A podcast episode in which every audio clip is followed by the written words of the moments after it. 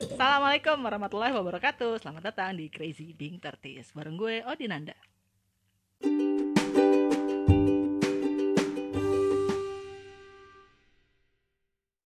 Oke, siapa yang selama WFH ini udah mulai upload throwback-throwback di Instagram? Gue juga udah, tapi gue nggak upload throwback jalan-jalan. Gue cuma upload throwback ke bandara. Ya emang semenyenangkan itu ya traveling. Bagi gue bukan cuma nyampe ke daerah tujuan, daerah liburan, jalan-jalan, belanja di tempat tujuan, untuk ini aja gue udah happy. Bikin itinerary, nyari hotel, nyari guling-guling tempat yang mau kita datengin itu selalu bikin gue happy. Nah, kali ini gue mau ngobrol sama temen gue yang suka banget traveling. Kenapa gue penasaran banget sama dia? Itu karena dia travelingnya itu ke negara-negara yang menurut gue nggak biasa. Sekarang gue ngobrol sama Danu. Halo Danu. Halo, Odi. Dan ini teman kuliah gue di Bandung. Kita udah nggak iya, ketemu. Yeah. 2009. 10 Berapa tahun ya? lebih. 10 tahun lebih. 10 tahun, 10 tahun. Oh my God. Eh, 10 tahun lebih bener. Ya kan? Terus tiba-tiba ucuk-ucuk gue, Danu, minta tolong dong, mau nggak ngobrol di podcast gue gitu. Makasih ya, kamu udah mau ngobrol. Sami-sami. Jadi, uh, yang tadi gue bilang, Danu ini uh, teman gue yang suka traveling dia tuh jadi kalau gue ngeliat Instagram lo no lo tuh memajang ada 27 bendera negara di Instagram Betul. lo sebelum hmm. gue nyebutin uh, itu negara apa lo tau gak no jadi kan pas gue ngeliat Instagram lo itu gue ngeliat bendera-bendera ya beberapa common lah gue tahu itu negara apa. Tapi beberapa negara yang oke okay, ini apa ya? Terus akhirnya ini gimana dan, dan gimana cara gue googlingnya dari gambar negara itu gitu. Akhirnya terus hmm. kalau kalau kerja buka laptop uh, buka Instagram juga ternyata kalau Instagram versi web itu dia nggak munculin foto benderanya tapi dia tuh munculin kode-kode negaranya gitu loh. Kayak SG hmm. Singapura nah dari situlah gue googling oh, oke okay, ini adalah negara A ini negara B gitu oke ini adalah hmm. satu podcaster effort gue sebelum podcast gue harus mencari itu si 26 negara hmm. Nih, gue uh, sebutin dulu ya kalau yang pertama, uh, si 27 negara itu yang pertama, dan ini udah ke Asia Tenggara, ini masih biasa lah ya. Indonesia, Malaysia, Singapura, Thailand, Kamboja, Laos, Vietnam, Myanmar. Udah semuanya. Masih ada apa? Brunei, Filipina. Filipina. Mm -hmm. Terus dia udah ke Asia Timur juga, Cina, Hong Kong, Taiwan, terus kita ke selatan dia pernah ke India juga. Terus ke Asia Barat dia pernah ke Iran sama Qatar terus naik lagi ke ya perbatasan Asia Eropa dia udah ke Turki, Azerbaijan sama Armenia. Terus naik lagi ke Eropa, di tengah dia udah ke Hungaria, Austria, Slovakia, Serbia. Terus ke utara lagi dia ada pernah ke Denmark, Finland, uh, Swedia, Estonia sama Norway. Terus dia juga pernah ke Australia. Dan lo, lo tau gak sih kayak misalnya negara Estonia itu kayak gue cuma denger di Miss Universe gitu loh, Nu. Kayak gue gue gak kebayang kalau orang tuh mm-hmm. mau datang ke negara itu. Pertama, lo gak pernah FOMO ya, maksudnya orang-orang tuh liburannya tuh kayak ke Jepang, Korea gitu, lo gak pernah mau kayak gitu, kayak yang lain gitu? Enggak sih, enggak. Gue sih sebenarnya mau banget ke Jepang. Gue terutama pengen banget ke Jepang instead of Korea sebenarnya. Gue sangat tertarik sekali dengan Jepang. Cuma cuma kayak nggak prioritas gitu loh di. Jadi karena gue punya bucket list yang lain, ya udah gue utamain yang lain. Nah, kenapa bisa jadi nama-nama aneh yang menurut lo aneh kayak Estonia tadi? Itu tuh ya karena pas awalnya gue pengen ke Skandi, Skandinavia, hmm. ada Finland kan ya di situ, browsing browsing browsing browsing, ternyata ke Estonia tuh deket dari Finland, cuma nyebrang pakai ferry yang kayak cuma 2-3 jam dan di sana tuh murah, Eropa yang murah gitu loh, karena lokasinya berbatasan ke Asia, ke Rusia lah tepatnya. Jadi ya kenapa enggak? Dan pas gue pelajarin menarik gitu. Kalau kalau sebenarnya sih saat itu bucket list gue Skandi sebenarnya yang yang utara. Cuma hmm. oh kenapa enggak sekalian gitu. Jadi apa hal yang uh, bikin lo mutusin, oh kayaknya gue mau ke negara A deh, gue pengen ke negara B deh. Apanya yang lo lihat? Hmm, yang pertama yang gue lihat adalah tiketnya. Jujur gue tiketnya. Jadi kan gini, traveling traveling ke negara yang jauh itu cost paling utama adalah di transport. Nah, ketika gue nemu iseng-iseng nemu oh tiket murah nih, tiket murah yang sangat terjangkau dan gue bisa sampai Eropa ya kenapa enggak seperti itu. Cuma memang ada beberapa negara yang sebenarnya gue ke sana itu tidak purpose 100% untuk traveling karena kan gue sempat kuliah di Azerbaijan kayak gitu. Terus gue keterima summer program di Hungary.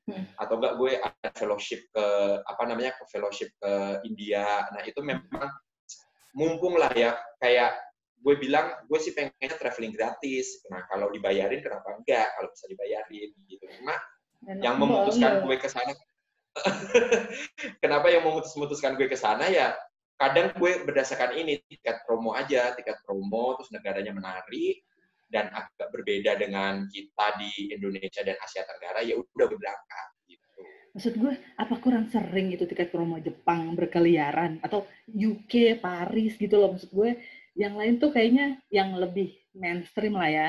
Itu sering juga hmm. tuh banyak tiket promo. Ya ucuk-ucuk kok lo ke pilih ke tadi misalnya lo mau ke Kandi gitu apanya uh, kenapa itu lo pengen banget ke sana tuh lo ngeliat apanya oke okay. jadi kalau kalau kalau masalah tadi yang kayak Paris terus lo bilang Jepang gitu memang pada dasarnya gue gini kan gue uh, selain gue demen jalan-jalan nih gue demen traveling ya jadi kan gue demen eh sorry sorry kok demen jalan-jalan sama traveling sama ya. Pas selain gue demen-demen traveling tuh gue demen fotografi, gue mau ngomong kayak gitu. Oh, oke. Okay. nih. Gue demen fotografi. Terus okay.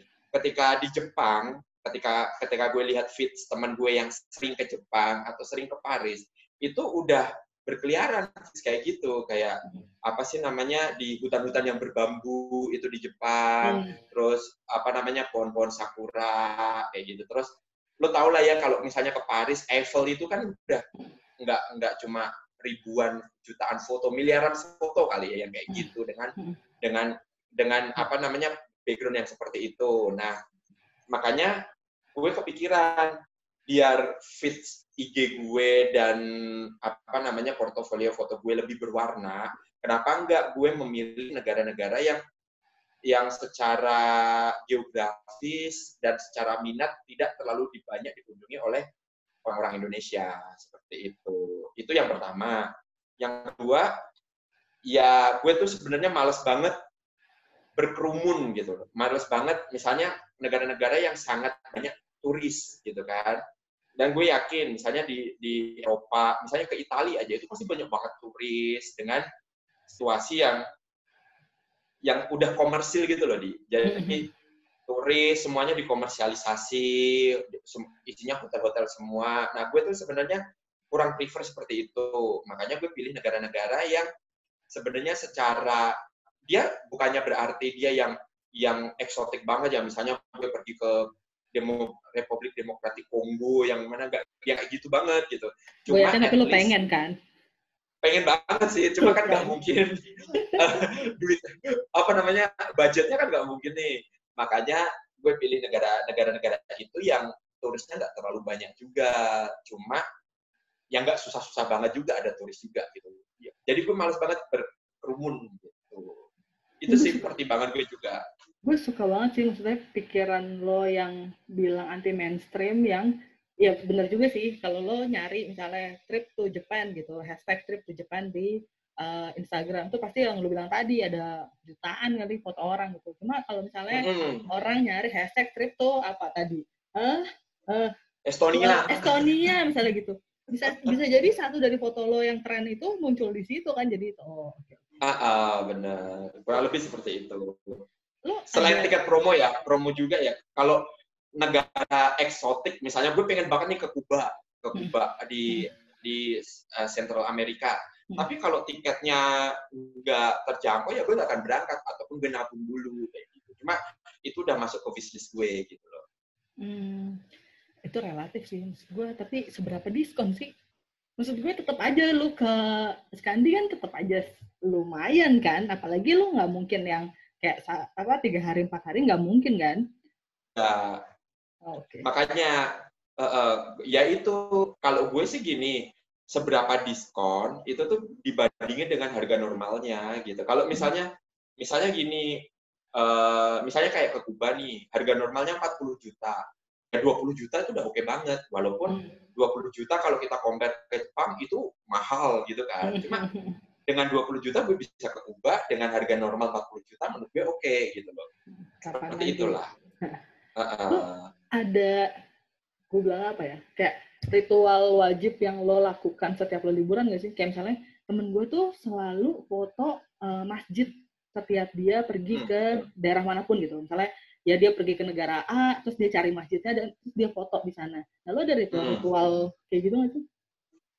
Banyak sih sebenarnya ritual gue yang yang harus gitu ya. Jadi setiap kali gue pergi ke suatu negara pasti gue sempetin yang pertama ke pasar. Gue tuh seneng oh. banget pasar. Kenapa? Nah, jadi karena kan di pasar itu tem, bukan pasar wisata ya, bukan yang pasar biasa aja. Jadi di di pasar itu adalah tempat ketika lo tidak akan atau minim bertemu dengan turis. Okay. Jadi di pasar itu adalah tempat orang-orang lokal berkumpul. Jadi gue senang ke situ, ketemu dengan orang lokal, dan kalau di pasar tuh benar-benar bisa tahu signature apa namanya ya barang-barang yang mereka jual. Jadi bisa tahu dari culture. Misalnya di Turki, gue ke pasar, oh banyak banget rempah-rempah. Di India juga seperti itu. Terus di Hungary, gue ke pasar ternyata mereka sering suka banget ngejual cabai kering, cabai-cabai kering kayak gitu. Terus di Azerbaijan mereka ngejual buah-buahan yang sangat murah. Nah itu kan menurut gue menggambarkan culture mereka. Mereka suka makan buah, mereka suka makan pedas, mereka suka makan yang yang kuat, strong kayak rempah-rempah kayak gitu. Dan misalnya gue ke mana ya, contohnya ke Myanmar, bahkan di Myanmar gue ke pasar nemu orang jualan kolak semacam semacam itu. Oh gitu. Kayak di Indonesia kayak kolak, kayak kayak bubur-bubur, mereka oh ternyata gue baru tahu gitu. Oh ternyata ada juga makanan yang kayak gini di sini. Nah kalau nggak ke pasar, ya gue tahu dari mana gitu loh. Itu itu oh. semacam ritual. Gue sering banget ke pasar. Kedua, Jadi pasar lu mengamati gitu ya? Mengamati kan? Kalau gue kan belanja ya, gue. Mm -hmm. Nah, kalau lo mengamati sambil? Sambil foto. Oke. Okay. Moto pasar. Cuma kan moto pasar tuh nggak setiap saat gue bisa foto pasar karena sesuai dengan kondisi ya. Kadang kadang ada beberapa negara yang sangat tidak proper untuk memfoto orang lain gitu loh. Kan kalau di pasar kan memfoto orang. Nah, iya, misalnya kayak negara-negara muslim kan cewek nggak bisa difoto sembarangan kayak gitu. Nah, gue sesuaikan, tapi minimal kalau minimal gue kalau ke pasar gue dapat view lain lah kayak gitu. Terus ya bonusnya kalau gue bisa dapat foto yang oke, okay, ya alhamdulillah. Tapi minimal gue dapat view gitu. Hmm. View inside culture lain lu ngobrol-ngobrol sama akamsi nggak sih? Akamsi, sama orang sekitar, warga, warga lokal, warga lokal. Uh, jadi, jadi sebenarnya kalau masalah ngobrol tuh, uh, ini perjalanan panjang. Intinya dulu tahun-tahun 2000, pas awal-awal gue demen traveling tuh gue jarang ngobrol orang lokal. Jadi gue cuma nginep di hostel, di homestay, di hotel, terus ke tempat-tempat wisata. Cuma beberapa tahun terakhir ini dari tahun 2014 2015an lah uh, style traveling gue kayak berubah gitu di jadi hmm. gue tuh sekarang kalau traveling hampir jarang sekali membuat itinerary yang lengkap gue gue sekarang jarang okay. jadi gue gue gue ngekip bahwa tempat yang mau gue datengin tuh penuh dengan surprise jadi gue cuma cuma uh, apa ya riset tapi yang basic lah contohnya riset mengenai safety mengenai transport sama uh, udara. Maksudnya pas winter atau gimana kayak gitu. Cuma tempat-tempat yang gue kunjungi tuh ya asal tahu aja tapi nggak gue riset. Terus jadi gue lebih ke arah slow traveling akhir-akhir ini. Karena slow, akhirnya gue bisa memilih penginapan. Gue lebih sering nginep di rumah orang lewat ini platform Couchsurfing. Lo tau kan Couchsurfing? Iya. Yeah. Couchsurfing, ya CS. Uh, nah, gue sering nginep di rumah orang, terus numpang di rumah orang dan akhirnya ya itu yang yang menurut gue the best saat ini adalah interaksi sama orang lokal justru. Karena gue nginep di rumah orang tidak di hotel jadi rata-rata tuh host yang gue inepin tuh ya gue ngobrol mengenai budaya mereka keseharian mereka. Bahkan rata-rata gue ke pasar diajak mereka. Gue diajak ke kampungnya mereka ketemu orang tuanya mereka di kampung ke diajak ke komunitas mereka. Nah itu justru yang sekarang gue lagi demen dan dan kondisi ini tuh kayak ya udah slow aja gitu. Gue gue bisa bisa ini dari pagi cuma ngobrol sama host gue sampai siang jam satu baru keluar ke objek wisata. Baru kayak gitu bisa kayak gitu sekarang. Jatuhnya emang beda tujuannya ya. Maksudnya lo kan hmm. ya aku nggak tahu sih tujuan tujuan liburan lo tuh apa. Kalau slow itu kan jatuhnya kayak emang lo relax menikmati gitu. Gue tuh sama teman-teman gue tuh menamai liburan dengan itinerary detail itu LDKS lo nggak sih LDKS zaman SMP apa latihan dasar kepemimpinan siswa lo tau gak sih? Ah, ah. Nah, eh, eh, yang, ya kan, yang, yang jadwalnya tuh udah detail gitu. Nah, emang bener sih kata lo, apa umur kalian no ya? Gue juga merasakan itu gitu ya, iya sih salah satunya umur juga bener nih sih? Kayak apa namanya uh, hopping di dari satu tempat ke tempat lain kan juga butuh energi dan energi. Iya kan? Uh, dan, dan kayaknya kalau misalnya kayak buru-buru gitu kayak kurang menikmati kayak udah nyampe oke okay, foto-foto terus udah ayo kita hopping lagi ke tempat selanjutnya gitu kan? Jadi kayak hmm. kurang menikmati tadi kali ya? Kalau gue sih gini, kalau gue kan sehari-hari kerja ya, di lu juga kerja lah pasti kebayang ya. Nah di kerjaan kan lo tahu ya, ada deadline banyak banget dengan target banyak banget. Terus kayak gini loh, kayak ngerasa gini, gila gue kerja aja udah dikejar deadline. Masa sih? Ya sih liburan juga harus dikejar deadline kayak kerja juga gitu loh. Jadi jatuhnya gue males kalau dikejar target. Kecuali memang gue gue sebenarnya gini tipe yang fleksibel ya.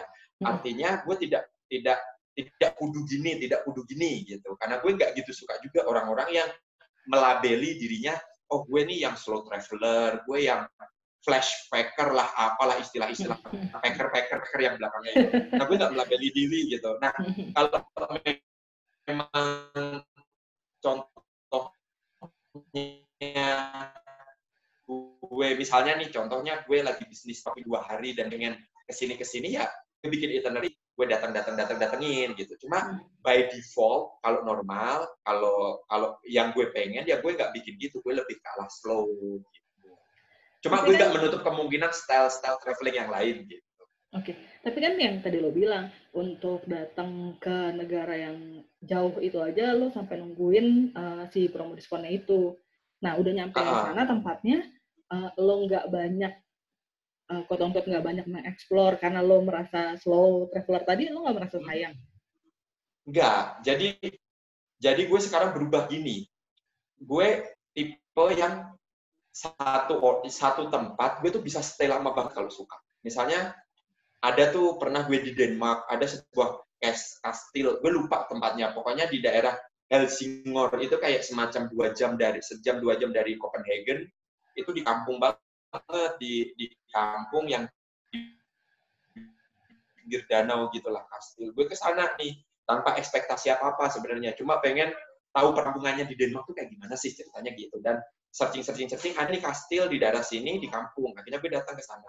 Pas di sana, gue tuh bener-bener suka banget tempat itu dan gue bisa seharian sampai kastil itu tutup di tempat itu doang. Jadi itu kayak ya udah gue nggak nyesel. Maksudnya harusnya sehari kan gue bisa dapat empat tempat atau lima tempat kan. Ternyata cuma dapat satu tempat. Nah kenapa gue nggak nyesel? Ya udah karena di situ gue dapat yang gue mau gitu. Gue dapat foto bagus gue enjoy gue bisa duduk santai gue bisa bisa slow ya pokoknya menikmati kayak gitu. Nah masalah yang lo bilang tadi lo nggak nyesel tuh lo cuma datang satu terus ada yang kelewat kelewat ya udah gue gue anggap gini loh di. Ya udah kelewat kelewat itu adalah gue tinggalin alasan untuk datang suatu saat gitu. Jadi kalau ada yang kelewat gue gak gue datangin ya gue kan bisa balik lagi ke sana. Nanti suatu saat nanti berarti kalau udah gue datengin oh gitu. Lah Sultan emang lah, kalau lah kalau gue datengin semua ntar gak semangat lagi balik sana. Gitu. eh kalau dipersenin jalan-jalan lo, berapa persen jalan-jalannya, berapa persen fotonya, berapa persen kulinernya, atau ada aktivitas lain? Waduh, agak susah sebenarnya ya mersenin gitu. Ada mersenin secara lo kalau tanya apa namanya uh, persentase secara angka ini memang agak susah. Cuma kalau gue gini, gue upayain seseimbang mungkin gini. Misalnya dalam satu hari, kalau gue pengen slow Eh, ngobrol-ngobrol sama host, ya gue nggak nggak yang full seharian. Biasanya gue taruhlah setengah hari. Misalnya host host gue kan kadang kerja ya. Kalau kerja berarti dia available-nya kalau sore atau kalau mereka nggak kerja pagi. Jadi gue upayain kayak gini, pagi sampai siang gue ngobrol-ngobrol, after after lunch gue me time, waktu gue sendiri. Gue nggak pengen jalan bareng orang. Kadang gue bagi gitu. Jadi kan boleh dibilang 50% 50%. Terus hmm. masalah foto juga sama masalah moto juga 50% 50%. Misalnya gue tipe gue suka foto, tapi gue berpikir kalau traveling 100% lo isi dengan foto doang itu meredus apa namanya eh, kesenangan traveling itu karena lo cuma cuma sibuk sama gadget. Nah, makanya gue atur kadang gini, misalnya gue kayak ke Myanmar. Ke Myanmar tuh dia bagusnya sunrise atau sunset. Sunset. Nah, ketika dia bagus sunset, berarti kan gue motonya nanti sore aja dong, gitu kan. Okay. Akhirnya gue, gue, gue batasin gini, dari pagi sampai jam 2 siang, gue bener-bener nggak pegang kamera sama sekali. Gue boleh, misalnya kamera berat, gue tinggal di hostel, atau gue tinggal di tempat host gue, gitu kan. Baru setelah makan siang atau sore, baru gue pegang kamera. Jadi, benar-benar setengah hari buat enjoy tempat, setengah hari buat foto. Atau misalnya kebalikannya, dia bagusnya pagi ya gue pagi moto tapi pas after lunch gue taruh gue gue nggak pegang kamera sama sekali kayak Singapura ke Singapura tuh agak menurut gue agak agak apa namanya kayak nggak masuk akal aja lo siang-siang moto panas banget di Singapura gitu panas banget di mana-mana jadi gue siang-siang ya gue nggak moto gue lebih pilih masuk mall makan di mall makan makan hmm. ngadem ya udah foto gue keluarin pagi-pagi atau nanti sore gitu loh jadi gue seupaya uh, upayain kayak seimbang lah 50-50. Cuma kalau masalah yang lo bilang apa sih tadi kuliner, hmm. Gue tuh sebenarnya kalau kuliner tuh nggak yang masuk target gue banget sebenarnya. Gue agak nih kalau ada orang yang yang ritual wajibnya harus nyobain makanan lokal, gue hmm. sebenarnya enggak masalah hmm. kuliner. Gue tuh murahan kuliner. Yang penting gue suka gue makan. Yang penting gue suka gue makan, bikin perut gue kenyang. Gue nggak yang harus nyoba lokal. Misalnya gue di Serbia saat itu gue di Serbia dan gue udah kayak dua bulan nggak makan makanan Chinese ya udah di Serbia hampir tiap hari gue makan Cina kayak nggak masuk akal kan. Gue hmm. jauh-jauh ke Serbia tapi makan Cina. Cuma ya gue lagi pengen gitu. Gue gue ini untuk urusan kuliner gue nggak terlalu yang tricky dan kudu gitu kan dengan aktivitas traveling lo yang se-fleksibel itu lo susah nggak sih dapet temen traveling? Kayak maksudnya jatuhnya dari tadi lo cerita kayak semau lo aja gitu. Kapan lo mau foto kapan lo mau berangkat kapan lo mau makan tuh terserah lo. Nah bikin lo susah dapet temen traveling gak sih ya salah satunya itu itu bikin gue susah dapet temen traveling jadi gini kalau traveling yang yang kan gini misalnya kita pergi ke suatu tempat selama dua minggu lah katakanlah gitu. Nah gue memang susah banget dapetin teman traveling yang berangkat dari Indonesia gitu hmm. loh. Jadi jadi mostly kecuali memang gue pergi yang kayak long weekend doang ya dua tiga hari gue biasanya suka dapat teman traveling. Cuma kalau yang lama dan, dan kalau lama tuh gue lebih pilih slow memang gue hampir nggak pernah dapat teman traveling dari Indonesia ya jatuh-jatuhnya gue solo travel gitu cuma masalah teman traveling gue pasti nemu aja pas di sana gue nemu cuma ya memang bukan teman traveling yang selama dua minggu itu akan selalu bareng lo. Jadi teman traveling yang eh kita ke sini yuk sehari sama dia, besoknya udah enggak. Atau dua hari sama dia, dua hari dia ke kota mana, gue ke kota mana, kayak gitu aja. Cuma yang benar-benar dedicated dua minggu barengan dari Indonesia tuh enggak. Malah jadi dapet tambah teman banyak nggak sih kalau kayak gitu? Dan dari berbagai iya. negara ya. kan? Bener. Jadi, jadi jadi apa namanya uh, dapat banyak sih gue banyak banyak apa namanya teman-teman baru cuma ya memang itu kelemahannya kita punya networking luas tapi kadang tuh nggak di nggak yang deket banget gitu loh. Karena kan ketemunya cuma sekilas-sekilas cuma dua Hmm. hari tiga hari gitu. Kecuali memang memang kayak pas gue kuliah gue sering traveling sama seseorang karena gue kuliah di luar negeri ya ya gue ada teman deket teman deket yang suka traveling bareng. Cuma kalau yang traveling dua minggu tiga minggu ke Eropa gitu jarang sih. Cuma ketemu satu dua say hello di Instagram tapi nggak yang deket banget. Oke. Nah, dari 27 negara yang lo udah kunjungi, nggak mungkin lo ceritain semuanya, bisa berepisode-episode ini podcastnya. Kita pilih aja ya, beberapa. Yang pertama gue tertarik banget sama eh, Azerbaijan, Armenia, Turki. Ini kayaknya satu area ya, di sekitaran perbatasan eh, Asia. Ah, Lo kan kuliah di Azerbaijan tahun? Betul. A- am- ame Turki. Jadi gue di Azerbaijan ah, di Azerbaijan setahun di Turki setahun Oh gitu, tahun 2018 ya? Hmm, gue datang ke sana 2017 Oh, 2017 sampai 2019 Ah, ah. Beasiswa kan ya? Ah, Eh, FYI nih, temen gue ini super pinter dari zaman kita kuliah. bisa aja lu Lu, lu IP, IP hampir 4, Nu.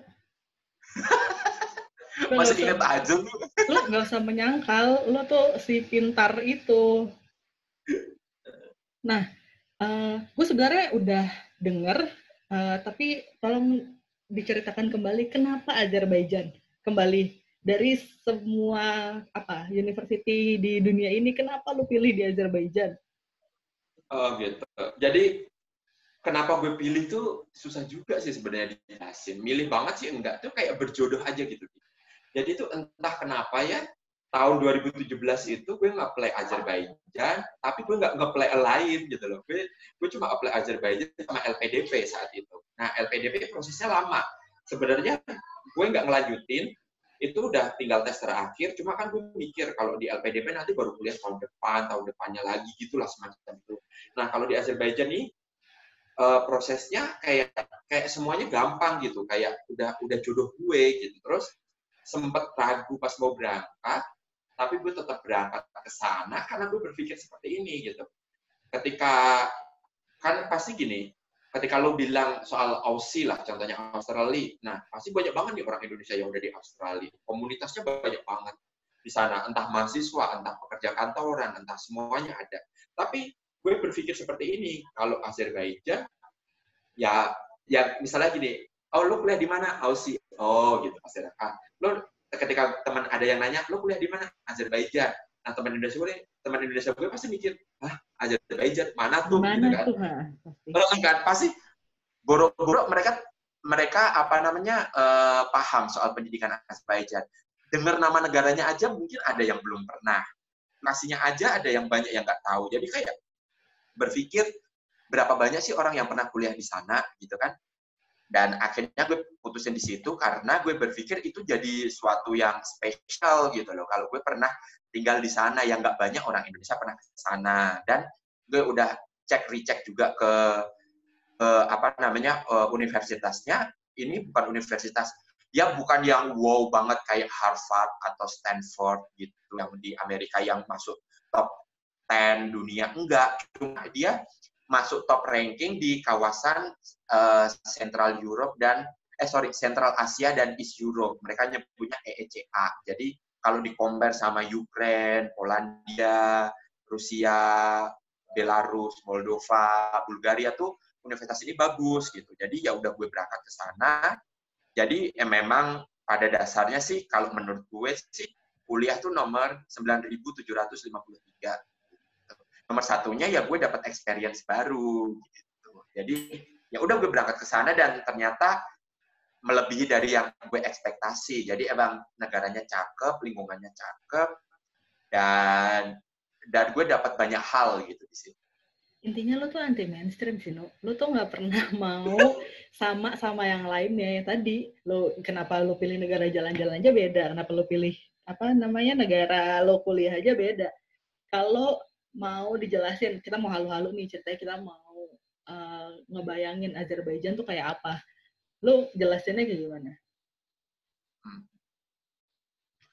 Eh, ngejelasinnya ya, jadi negara ini unik banget nih kayak kayak gimana sih kalau gue gini gue jelasinnya tuh gini pas gue baru datang gue masuk ke negara itu habis dari bandara menuju kota negaranya tuh kayak negara Middle East awalnya negaranya tuh yang gede yang yang jalannya tuh gede-gede kayak, di Arab kayak di Qatar gitu kan. Jalannya yang gede-gede kanan kirinya tuh kayak yang gersang coklat kecoklatan gitu kayak Middle East. Tapi pas lo di city center itu semuanya totally berubah. Tiba-tiba pas masuk ke pusat kota, negaranya itu kayak Eropa. Karena memang negara itu dibangun saat Soviet Union, yang Uni Soviet itu dia nge nge ngedatengin apa sih arsitek-arsitek dari Eropa Timur, dari Polandia, didatengin ke situ untuk membangun kota Baku. Jadi kayak Eropa yang modelnya mallnya tuh yang ada sih mall-mall yang kayak di Indonesia yang tertutup. Cuma yang lebih terkenal di satu model-model yang shopping street, yang hmm. pinggir jalan, gedung-gedung tua gitu. Terus tapi nggak selesai di situ keunikannya. Pas gue pindah ke asrama, ternyata asrama itu kan di pinggiran kota. Ternyata di pinggiran kotanya tuh suasananya tuh yang kayak Soviet banget gitu. Jadi yang Soviet tuh ngebayangin gimana ya? Kayak blok-blok blok-blok apartemen yang warnanya coklat kemerahan yang seragam semuanya sama. Yang hmm. sama ibarat kayak kayak inilah Soviet style tuh kayak kayak model-model arsitektur ini nih kayak arsitektur Masjid Istiqlal tapi nggak oh. pakai belendungan ya kan modelnya garis-garis oh. kokoh gitu karena itu kan dibangun saat saat negara kita lagi lagi deket-deketnya sama blok situ tuh sebenarnya kan. Yang yang kokoh-kokoh garis-garis nah kayak gitu tuh. Tapi itu apartemen. Jadi ketika orang nanya gambarin Azerbaijan kayak gimana? Ya gue bilang gabungan dari tiga itu lo bakalan bisa melihat dan feel suasana itu di satu tempat. Menurut gue gitu. Seluas apa sih Azerbaijan tuh? Se nggak terlalu gede kata gue kayak kalau negara sih segede inilah ya kayak Pulau Sri Lanka Pulau Sri Lanka mungkin segede Pulau Jawa oh, oke okay. mm -hmm. oke okay. kalau orang-orangnya kayak gimana nu orang-orangnya dia basically uh, orang-orangnya tuh sukunya suku Tur Tur Turkish ya karena hmm. mereka memang serumpun sama orang Turki. Cakep-cakep dong. Turki. Iya, sama hmm. bahasanya tuh bahasa bahasanya tuh sebenarnya 11 12 sama bahasa Turki kayak kita sama hmm. Malaysia. Hmm.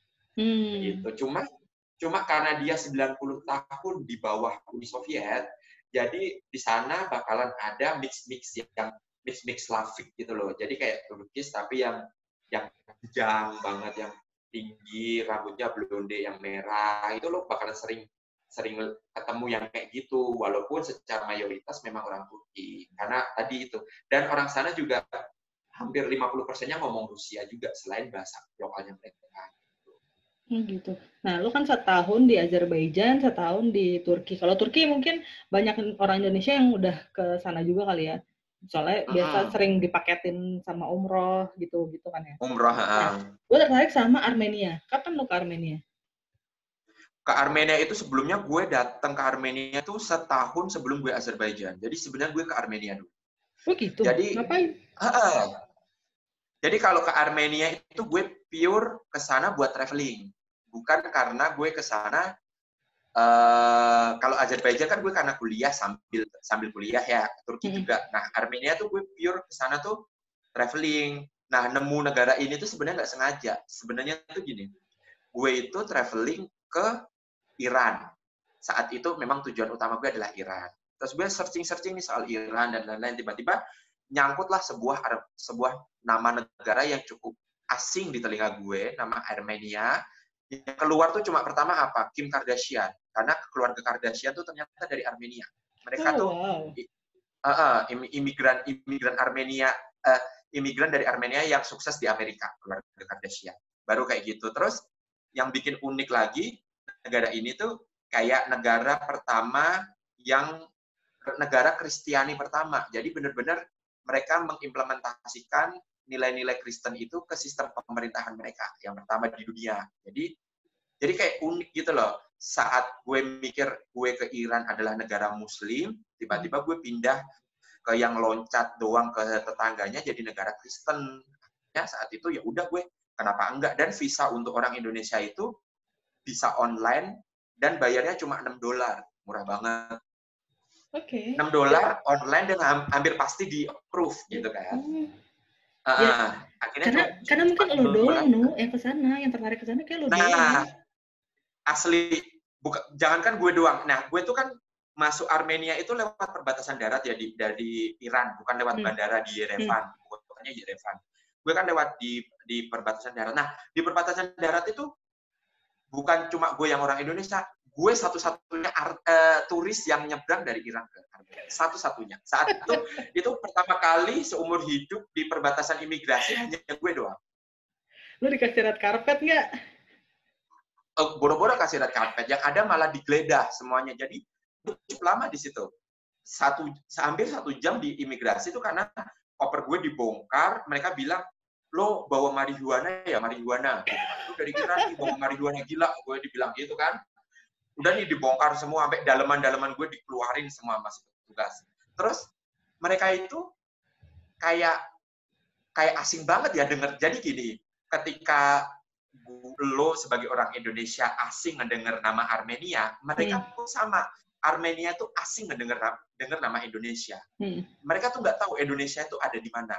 Hmm. Nah, ketika mereka buka paspor Indonesia itu kayak kayak lo orang mana sih lo bener nggak sih lo bakalan cari refugi, jangan-jangan lu negara perang gitu-gitu loh. Hmm. Akhirnya tuh, dan lo tau kan paspor kita ya, paspor kita kan Indonesia itu, yang paspor Tosca itu kan gambar hmm. tiap halaman kan beda-beda tuh di hmm. ada yang gambar burung ini, burung yeah. itu. Gila itu gue diajak ngobrol satu-satu ini apaan, ini apaan, ini apaan. eh gue nggak pernah loh, maksud gue gue nggak pernah ngebolak-balik isinya gambar apa aja, lo bisa jelasin ke mereka? Uh, gue sih nggak pernah bolak-balik, cuma kan di situ gambarnya yang gambar gambarnya standar sih, pasti kita tahu kayak tari saman, hmm. terus oh, ad, lagian ada keterangannya tulisan dalam bahasa Indonesia di situ. Jadi ini apa ini apa, terus mereka tuh kayak yang bawa bawa ini kaca pembesar, dibilang gini, ini paspor lo palsu ya gitu, masa ada paspor gambarnya banyak gini kata dia. Aduh, itu pokoknya udah udah gila lah perbatasan di situ gitu kan. Mana pas gue ke sana tuh winter, udah jam 4 sore, jam 4 sore itu udah mau gelap, gue sendiri, ntar gak dapat hotel gimana, belum mikir lagi di sananya gimana, winter dan dan salju tuh udah menumpuk gitu kan. Jadi tapi ya udah gue udah gue udah putusin ke Armenia, ya udah gue ke Armenia dan Armenia ini negaranya tuh cakep banget sebenarnya karena alam ini pada dasarnya negara-negara yang lokasinya di perbatasan tadi itu, Azerbaijan, Armenia, sama satu lagi sebenarnya Georgia namanya. Cuma gue belum pernah ke Georgia. Itu mereka dianugerahi alam Kaukasus yang cakep. Jadi di pegunungan Kaukasus, jadi pegunungan-pegunungan yang bersalju, yang kayak gitu. Hmm. Dan dan di sana emang cakep banget. Dan di sana tuh uh, apa namanya objek wisata utamanya tuh gereja sama monasteri, gereja-gereja kuno yang lokasinya tuh di, di bukit, di puncak gunung yang bikin cakep banget lah. Karena karena kan mereka sama nasibnya kayak Azerbaijan nih, mereka dijajah sama Soviet, masuk hmm. Soviet kan, dan Soviet kan penganut komunis, jadi hmm. segala macam agama kalau di Azerbaijan nggak boleh beragama Islam, di sana ya nggak boleh beragama Kristen. Jadi hmm. orang-orang sana efeknya buat main kucing-kucingan nih kalau mau ibadah.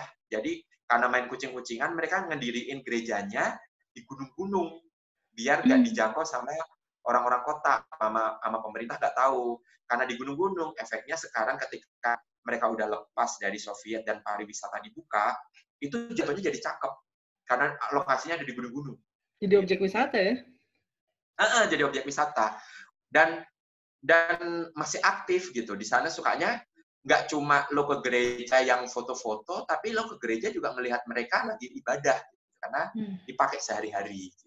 Hmm. Kalau negara yang basicnya kayak lo bilang tadi banyak alamnya, itu berarti lo nggak tinggal di hotel, ya hotel berbintang gitu kan? Jatuhnya berarti lo tinggal tadi di rumah warga gitu? Ya, ya pertama gue, ya pertama gue kan bukan anak sultan nih beli please deh lo tadi jadi slow traveler itu aja lo tuh udah sultan karena lo udah mikir nanti bakal eh. balik lagi gini kalau masalah hotel kan gue udah gue udah udah hindari banget nih untuk hotel-hotel berbintang gue punya gue akan menginap di hotel berbintang tuh kalau benar gue tuh duitnya banyak gitu ada ekstra money banyak. Jadi memang jatuhnya gue lebih banyak kalau solo traveler ya, karena gue solo, gue lebih banyak nginep dulu di hostel yang yang sekamar banyak kan gitu loh di yang empat orang enam orang kayak gitu. Dan gue oke okay aja sih nginep di situ karena kan gue sendirian dan cukup murah. Cuma akhir-akhir ini tiga tahun belakangan gue nginep di rumah orang di, di rumah warga di rumah orang lokal lewat platform couchsurfing tadi itu. Terus paling ya gue ini doang sih. Kadang gue sempet kalau capek gue pengen nginep di hotel ya bintang dua bintang tiga lah bukan yang bintang lima gitu. Yang yang yang gue bisa ngelempar kolor di, di lantai gitu loh tanpa harus memikirkan orang lain gitu loh. Jadi kan kadang tuh kalau kalau gue traveling tiga minggu gue pengen dua hari terakhir tuh biar gue recharge energi gue di hotel aja nih. Karena kamar bebas gitu. Gue bisa goler-goler barang bisa berantakan di bawah. Sekalian repacking kan packing, packing hmm. oleh-oleh mana dibuang mana dibawa pulang mana.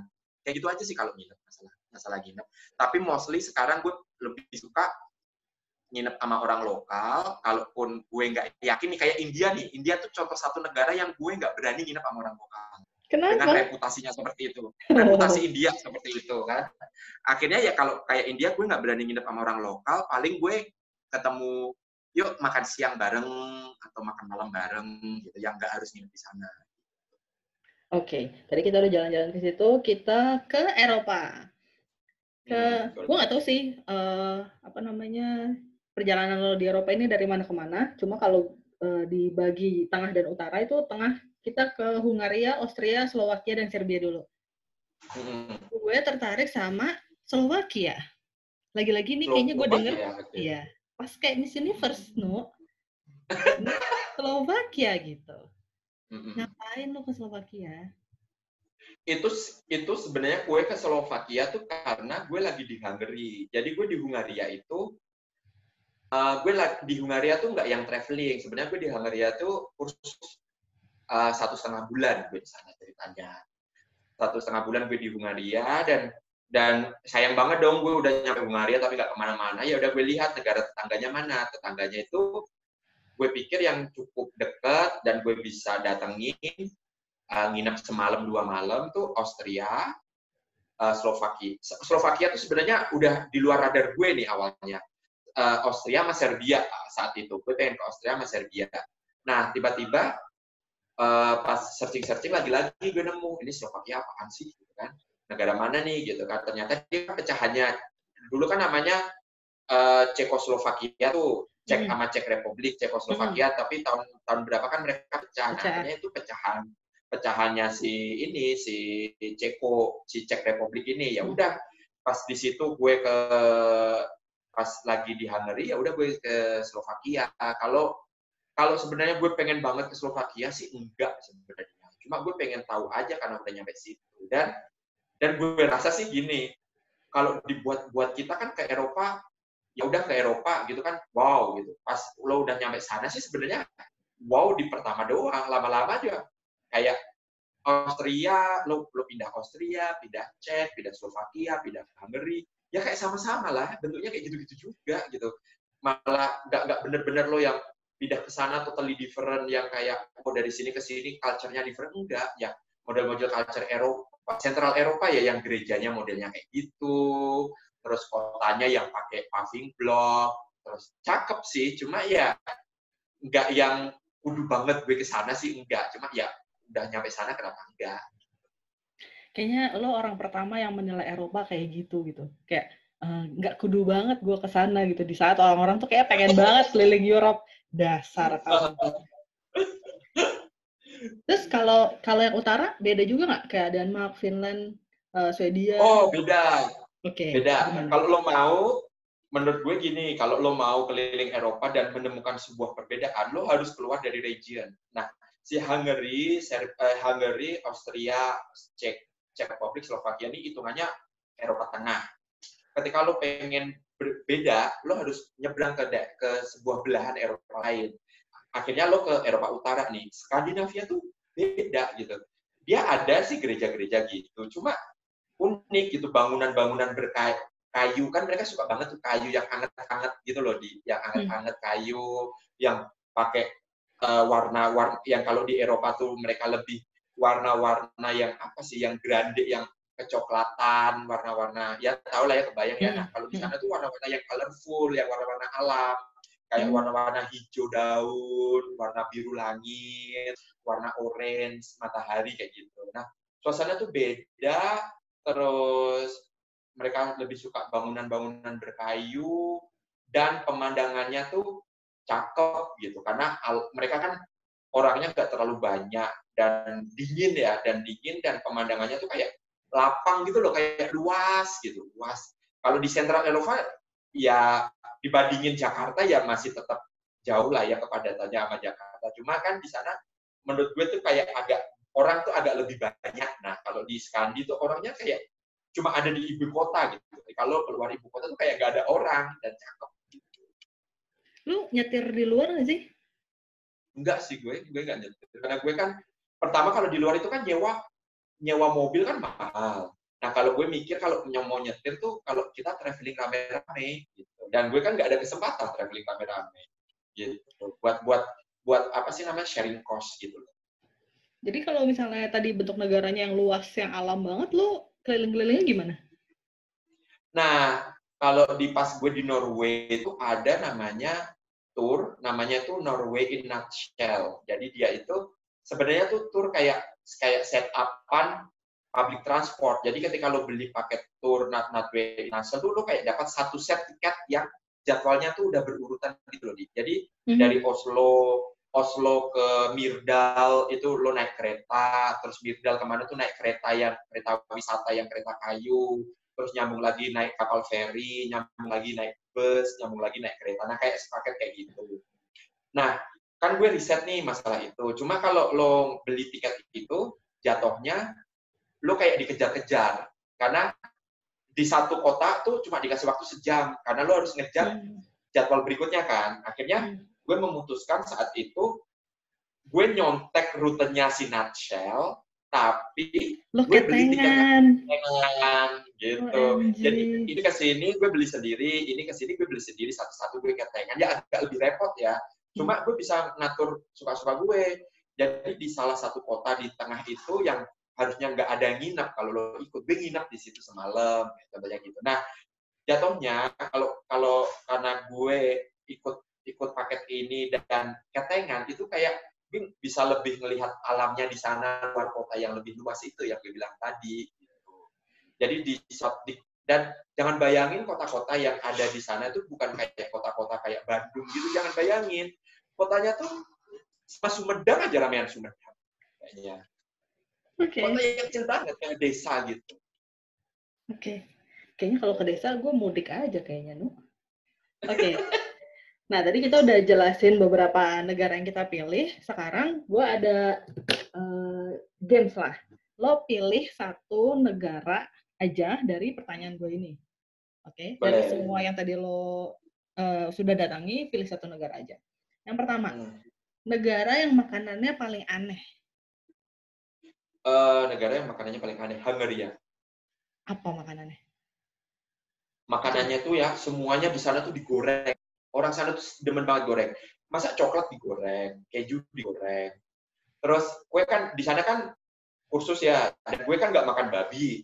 Nah, akhirnya kan gue makan makan apa sih namanya eh, makanan vegetarian. Cuma makanan vegetarian tuh kayak nggak nyambung gitu loh di. Ketika Apa? lo di sini kan makanan vegetariannya kan enak-enak gitu ya. Hmm. Di sana tuh makanan vegetarian tuh kayak gila gue dikasih makanan kayak mochi gitu mochi empat biji bundar-bundar yang dalamnya dikasih buah yang dimakan sama kayak kuah-kuah kari kan kayak nggak nyambung gitu dan dan makanannya tuh ya menurut gue sih kayak kayak nyambung aja gitu kayak oh kok kayak gini kayak makanan sih ini tuh kayak cemilan kok kayak gini makanan kok kok buah digoreng buah apa sih kayak yang buah-buah stroberi digoreng coklat digoreng kayak gitu gitu loh aneh Kita di Indonesia juga banyak gorengan kali, Nu. Pisang digoreng, tapi ubi kan- digoreng. Eh, tapi kan kalau di Indonesia tuh yang digoreng kan karena gue lahir di Indonesia, yang pantas digoreng gitu loh di eh, pisang goreng kan enak. Nah kalau kayak apa coba coklat goreng gitu kan gue nggak pernah lihat. Kalau negara yang makanannya surprisingly enak. Ah, Myanmar. Apa makanannya? Eh, jadi di Myanmar itu surprise gue. gue tuh kan kalau Asia tuh gue suka banget makanan di Bangkok sebenarnya Bangkok kan makannya enak-enak kayak ketan-ketanan gitu nah gue surprise pas gue ke Myanmar itu makanannya lebih enak daripada makanan Thailand pertama hmm. di sana itu mereka budaya minum teh susu gue suka banget teh susu. Dan teh susunya tuh lebih enak daripada teh susu yang di India. Karena di sana tuh teh susunya bisa diatur lo mau susunya 30% tehnya berapa, susunya berapa persen, ininya berapa, sama kopi susunya juga enak banget gitu yang pertama. Terus yang kedua uh, di sana tuh kayak ada mie beras gitu loh mie, mie lengket gitu. Dah itu mie itu tuh enak banget gitu. Terus bahkan gue nongkrong istilahnya gini kenapa gue suka tuh gue tuh kadang kan gue di sana tuh ke mana-mana naik ngon anu goes jadi nyewa sepeda gue tuh kan capek nih nah, hmm. capek sepeda gue berhenti berarti kayak ke tempat tongkrongannya abang abang abang tukang ojek gitu loh yang hmm. gak jelas gitu lah pokoknya yang di pengkolan pengkolan gitu nah gue hmm. nongkrong aja di situ nah gue lihat di menu pesan gorengannya kayak sam, sam, samosa gitu lah samosa hmm. dia cuma hmm. entah kenapa gue merasa samosa versi Myanmar lebih enak gitu lebih crunchy lebih dalamnya tuh lebih dapet gitu nah dan itu cukup surprise menurut gue karena gue nggak berekspektasi masalah makanan dan yang gue bilang tadi, gue sempat ke suatu uh, ke suatu pasar, pasar malam di Myanmar. Tiba-tiba di situ tuh kayak lo ini nih kayak lo ke tempat takjil waktu buka puasa di Ben Hill gitu. Banyak hmm. kayak bubur, bubur, hmm. ketan, pisang. Yang gue tuh yang kayak wow surprise gitu loh. Di luar negara gue ada yang kayak gini dan gue tuh demen banget Lebih kemirip kali ya sama makanan kita kali ya sebenarnya lebih comfort ya, lebih comfort food ya. Jadi lidah gue tuh lebih cocok, lebih pas gitu. Memang, memang seperti itu karena lebih mirip. Dan ya dan tadi gue tidak berekspektasi apa-apa, tiba-tiba nemu yang yang yang oke. Okay. Ya, jadi kayak kayak seneng banget gitu. Pilih satu negara yang nggak ada habisnya buat foto-foto. Uh, Iran. Karena? Karena entah kenapa ya, gue yang susah ngejelasin ya, ibaratnya lo jalan di jalan raya biasa itu udah cakep gitu. Jalan raya biasa itu udah fotogenik karena ya gimana ya, lo nggak perlu datang ke tempat wisata untuk dapetin foto bagus menurut gue di Iran. Ini lebih ke apa sih? City konsep, alam? Ya, semuanya, hampir semuanya mereka bisa menawarkan ketika di Tehran lo bisa mendapatkan city konsep yang bagus di Tehran. Ketika lo pergi ke katakanlah ke Shiraz atau Yaj, lo akan mendapatkan konsep padang pasir yang bagus. Jadi rumah-rumah yang atapnya coklat, coklat hmm. gitu bagus. Nah, ketika lo pindah ke Tabriz yang di utara, yang dekat sama Armenia, itu kalau pas winter lo di Iran tapi surprising. Jadi suasananya itu kayak Eropa yang bersalju-salju, yang kombinasi antara Middle East tapi bersalju gitu loh. Jadi kayak Dapat semua Kayak ya? Menurut gue dapat semua gitu. Pilih satu negara yang menurut lo penduduknya unik. Penduduknya unik India lah kalau itu mah. Tidak ada yang menandingi keunikan penduduk India yang agak-agak absurd nih. itu. Oke, coba tolong ceritakan satu aja deh yang unik menurut lo cerita aneh dari si penduduk India uh, gue kayak kayak kayaknya gue pernah udah pernah cerita ini kalau ada yang ngelihat ngedengerin di Instagram ya kan story. Nah jadi jadi di India ini gue tuh agak amazing dulu ceritanya. Gue kan di pinggiran New Delhi ini. Hmm. Gue lagi jalan-jalan nih jogging pagi-pagi gitu kan. Terus masuk ke taman. Nah pas masuk ke taman itu, gue tuh kayak merasa ada yang janggal di taman itu. Jadi banyak orang datang nih dari mana-mana dari kanan kiri gede tua apa anak kecil, cewek, cowok, dan mereka tuh nenteng botol air mineral yang satu setengah liter tuh kayak botol apa yang satu setengah liter yang gede. Nah, hmm. tiba-tiba tuh mereka datangnya ke semak-semak ke bawah pohon dan jongkok semua. Jadi di situ tuh mereka pup gitu.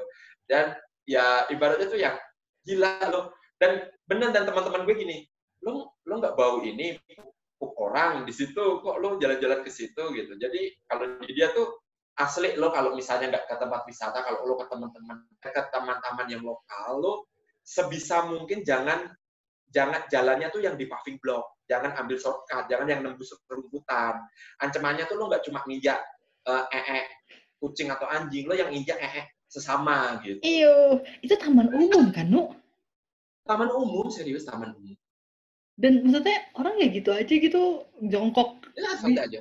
Ya, satu serius. Sampai gue sih alhamdulillah nggak sempat bau-bau gitu ya kayak bau-bau di WC gitu nggak. Tapi teman gue tuh sampai yang bener-bener dia tuh bau gitu pagi-pagi. Dan itu dan jangan bayangin cuma satu, kalau di, di kita kan kadang kalau di kampung kan lo lihat ya satu orang yang di pinggir kali apa gimana. Enggak itu tuh yang kayak puluhan orang barengan gitu. Kayak itu toilet umum yang nggak ada biliknya datang gitu. Cuma itu sih di pinggiran kota ya. Kalau di pusat kota sih gue yakin karena ada banyak polisi mungkin mereka nggak berani kalau di Indonesia mungkin kita ngeliatnya di pinggiran sungai gitu kali ya. Cuma ini di taman uh, umum gitu. Tahun bener. tahun kemarin tuh, kayaknya tahun kemarin deh. Uh, India tuh kayak mulai happening sejak Raisa ada foto di Taj Mahal nggak sih? Uh, uh, jadi ba ada, banyak ada. orang yang uh, pengen ke India. Cuma dengar cerita lo ini gue jadi hmm. Tapi unik sih India. Yang kalau kalau lo mau bikin sesi India tuh bisa jadi satu sesi sendiri nih. Negara ini nih wow banget buat gue. Ngeselin Banyak tapi kangen ya? gitu. Oh, iya. Uh, uh. Oke, okay. pilih satu negara yang menurut lo romantis buat bulan madu. Oh, romantis bulan buat buat romantis buat bulan madu ya. Hmm. Nah, gue pikir dulu. Oh, kayak Norway. Jadi gue okay. suka banget Norway untuk karena alamnya bagus, terus dingin-dingin kan ya bulan untuk orang Indonesia ya. Kalau gue nih ya, karena gue biasa hidup di tropis, bulan madu gue fokusnya gue tuh pengennya yang dingin-dingin kayak gitu kayak New Zealand, Norway, Swiss kayak gitu. Beda sama orang luar negeri, orang Eropa, mereka kalau bulan madu pasti bayangannya Bali hmm. gitu kan. Dan yang panas-panas kalau gue sih ya karena udah biasa di panas-panas ya gue pengennya pengennya ke situ. Jadi gue kalau bulan madu ke Norway lah pokoknya pemandangannya cakep, naik kereta cakep dan gini loh di Nur, kalau lo kalau lo bulan madu itu kan lo fokusnya adalah bulan madu bukan bukan bukan backpacker yang yang traveling susah, pasti kan lu pengen traveling nyaman. Nah, traveling nyaman itu menurut gue tepat karena semuanya udah terset up dengan bagus, public transport bagus, safety bagus, hotel bagus. Cuma PR-nya cuma satu, uang saku kudu banyak itu aja. Mahal ya? Mahal. Orang toilet umum aja itu setara tiga puluh tiga ribu sekali masuk toilet. Oke, mending tahan pipis ya kalau jalan-jalan di sana ya berarti ya? Ya pokoknya lo kalau pipis mending di restoran pas makan karena lo masuk restoran pipis doang kan nggak boleh jadi lo sebelum keluar tuh makanan lo kalau lo bisa pup dulu pipis dulu biar gak pengen pup di luar gitu. Oke, okay. dulu tuh zaman-zaman di Jakarta belum ada MRT. Kalau kita ya paling deket ke Singapura lah, nggak di sana ada MRT, kita pengen banget kan ada MRT. Nah, ada nggak hmm. satu hal di luar negeri yang uh, Indonesia belum punya, yang lo pengen di Indonesia punya itu gitu apa? Yang di Indonesia. Oh, gue sebenarnya tuh pengen banget tuh di Indonesia tuh di mana-mana punya water tap sebenarnya. Minum okay. tuh minum tuh jangan yang beli botolan di itu. Pertama beli botolan. Menurut gue minum itu adalah kebutuhan dasar manusia gitu loh. Gue pengen di Jakarta itu di mana di pinggiran jalan di mana-mana tuh punya water tap yang bersih, yang dingin, yang seger. Orang bisa nuang minum atau bisa minum tapi yang clean bener-bener yang yang bagus. Nah, itu itu itu tuh itu gue pengen banget dan dan dengan adanya water tap juga lo mengurangi penggunaan plastik botol kan. Sebenarnya bagus untuk lingkungan gitu. Itu simpel aja sih gue pengen banget Indonesia, Jakarta Indonesia tuh kalau bisa sih ini air-air di keran rumahan itu siap minum gitu. Oh iya. Itu gue pengen. Gue juga pengen walaupun gue agak sanksi sama kebersihannya tapi mudah-mudahan ada sih. Oke okay. pas uh, ada pandemi ini lo ada rencana traveling yang tertunda nggak sih sebenarnya pandemi ini ada satu big bukan cuma traveling nih kayak satu yang tertunda. Jadi gue tuh uh, kayak dapat scholarship tapi fellowship program dari pemerintah Swedia. Mm-hmm. Nah, harusnya bulan Mei kemarin tuh gue sebulan ke Stockholm, gue training di sana di Stockholm dan gue udah udah kontak-kontak sama teman gue. Jadi gue pengen ke Lithuania Lithuania kan oke okay, another uh, beda lagi ya negaranya ya. Okay. nah kebetulan tuh gue dan kebetulan tuh gue punya temen yang tinggal di Vilnius di Lithuania jadi gue udah kontak-kontak dia gue udah cari-cari tiket dari Stockholm dari Swedia ke Lithuania itu dan murah kan banyak banyak budget airline di sana. Hmm. nah itu gara-gara itu gue tertunda dan gue juga pengen ke Poland kan saat itu karena gue ada teman di Poland juga di Polandia juga tertunda. Dan kemarin dapat info uh, ditunda di bulan April. Ternyata ditunda, dapat info lagi sesi bulan eh sorry di kok bulan April di bulan Oktober dan dapat hmm. info lagi pas bulan Oktober ternyata di cancel, bukan di cancel, diganti online semua. Ya, saya. Dan dan kita lah kita setim ini karena tim ini kan Asia ya, jadi ada peserta yang dari India, dari Vietnam, dari Thailand tuh lagi approach, ya udah ditunda aja tahun depan. Tapi mereka bilang nggak bisa ditunda tahun depan karena ini adalah budget pemerintah harus cair di tahun 2020 ya udah terus kita masih approach sih ya udah lo bikinin ini dong alumni gathering tahun depan di Stockholm pokoknya intinya gimana caranya kita berdua ini Bisa ketemu ke sana, ya? langsung tapi ke sana gitu tetap ya tujuannya traveling gratisan uh -uh. itu okay. sih terakhir eh kan sekarang kita nggak bisa ke mana-mana uh, liburan apa lagi nggak bisa lo sekarang tuh lagi happening kalau nggak salah virtual tour tau nggak lo Ya, tahu tahu virtual tour. Pernah ikutan nggak? Nggak pernah sih gue. Kenapa? Karena kayak kayak apa sih kayak kayak, kayak membohongi ya, diri sendiri ya. Oh, uh, jadi kayak gimana ya? Di, ya kalau virtual tour kan gue juga bisa lihat ya di YouTube video-video gitu kan banyak ya sebenarnya karena virtual tour banyak terus kayak ya cuma di di kecil kayak kayak ya bener kata lo membohongi diri sendiri gitu loh gue nggak dan gue nggak nggak prefer lah men-spend waktu gue yang berapa jam untuk virtual tour. Mending gue ya udah gue editing editing foto lama, gue cari-cari gue baca buku kayak gitu sih. Gue lebih sekarang lebih banyak oprek-oprek foto lama, eh, video-video lama. Yang lama-lama kan kadang dulu kan namanya traveling kan foto-foto nggak pernah gue manage dengan baik kan asal copy-copy di hard disk gitu gue manajein, gue edit-edit gitu sih sekarang. Iya bagus lah. Lanjutkanlah. Lanjutin edit-edit foto lo, lanjutin IG story uh. lo yang lo cerita-cerita aneh tentang perjalanan uh. lo. Kalau teman-teman mau uh. lihat IG IG-nya itu @danuade Setiawan ya? Iya betul. @danuade Setiawan. Uh, lo bakal ngeliat tadi negara-negara yang udah gue sebutin tadi sama foto-foto uh, bagusnya Danu. Sumpah gue suka banget foto-foto uh, lo. Lo sama cerita-cerita. Lo harus uh, teman-teman harus ngeliat IG story-nya Danu yang banyak cerita-cerita aneh perjalanan dia di setiap negara. Yeah. Kasih Danu, udah gua Thank ambil waktunya. Ternyata lebih dari yang dijanjikan, mohon maaf. Enggak apa-apa. Seru banget lo udah ya. membuat kita halu-halu jalan-jalan ke liling dunia. Iya, minimal dengan story bukan dengan virtual tour. Makasih Danu. Dadah. Sama-sama Odi.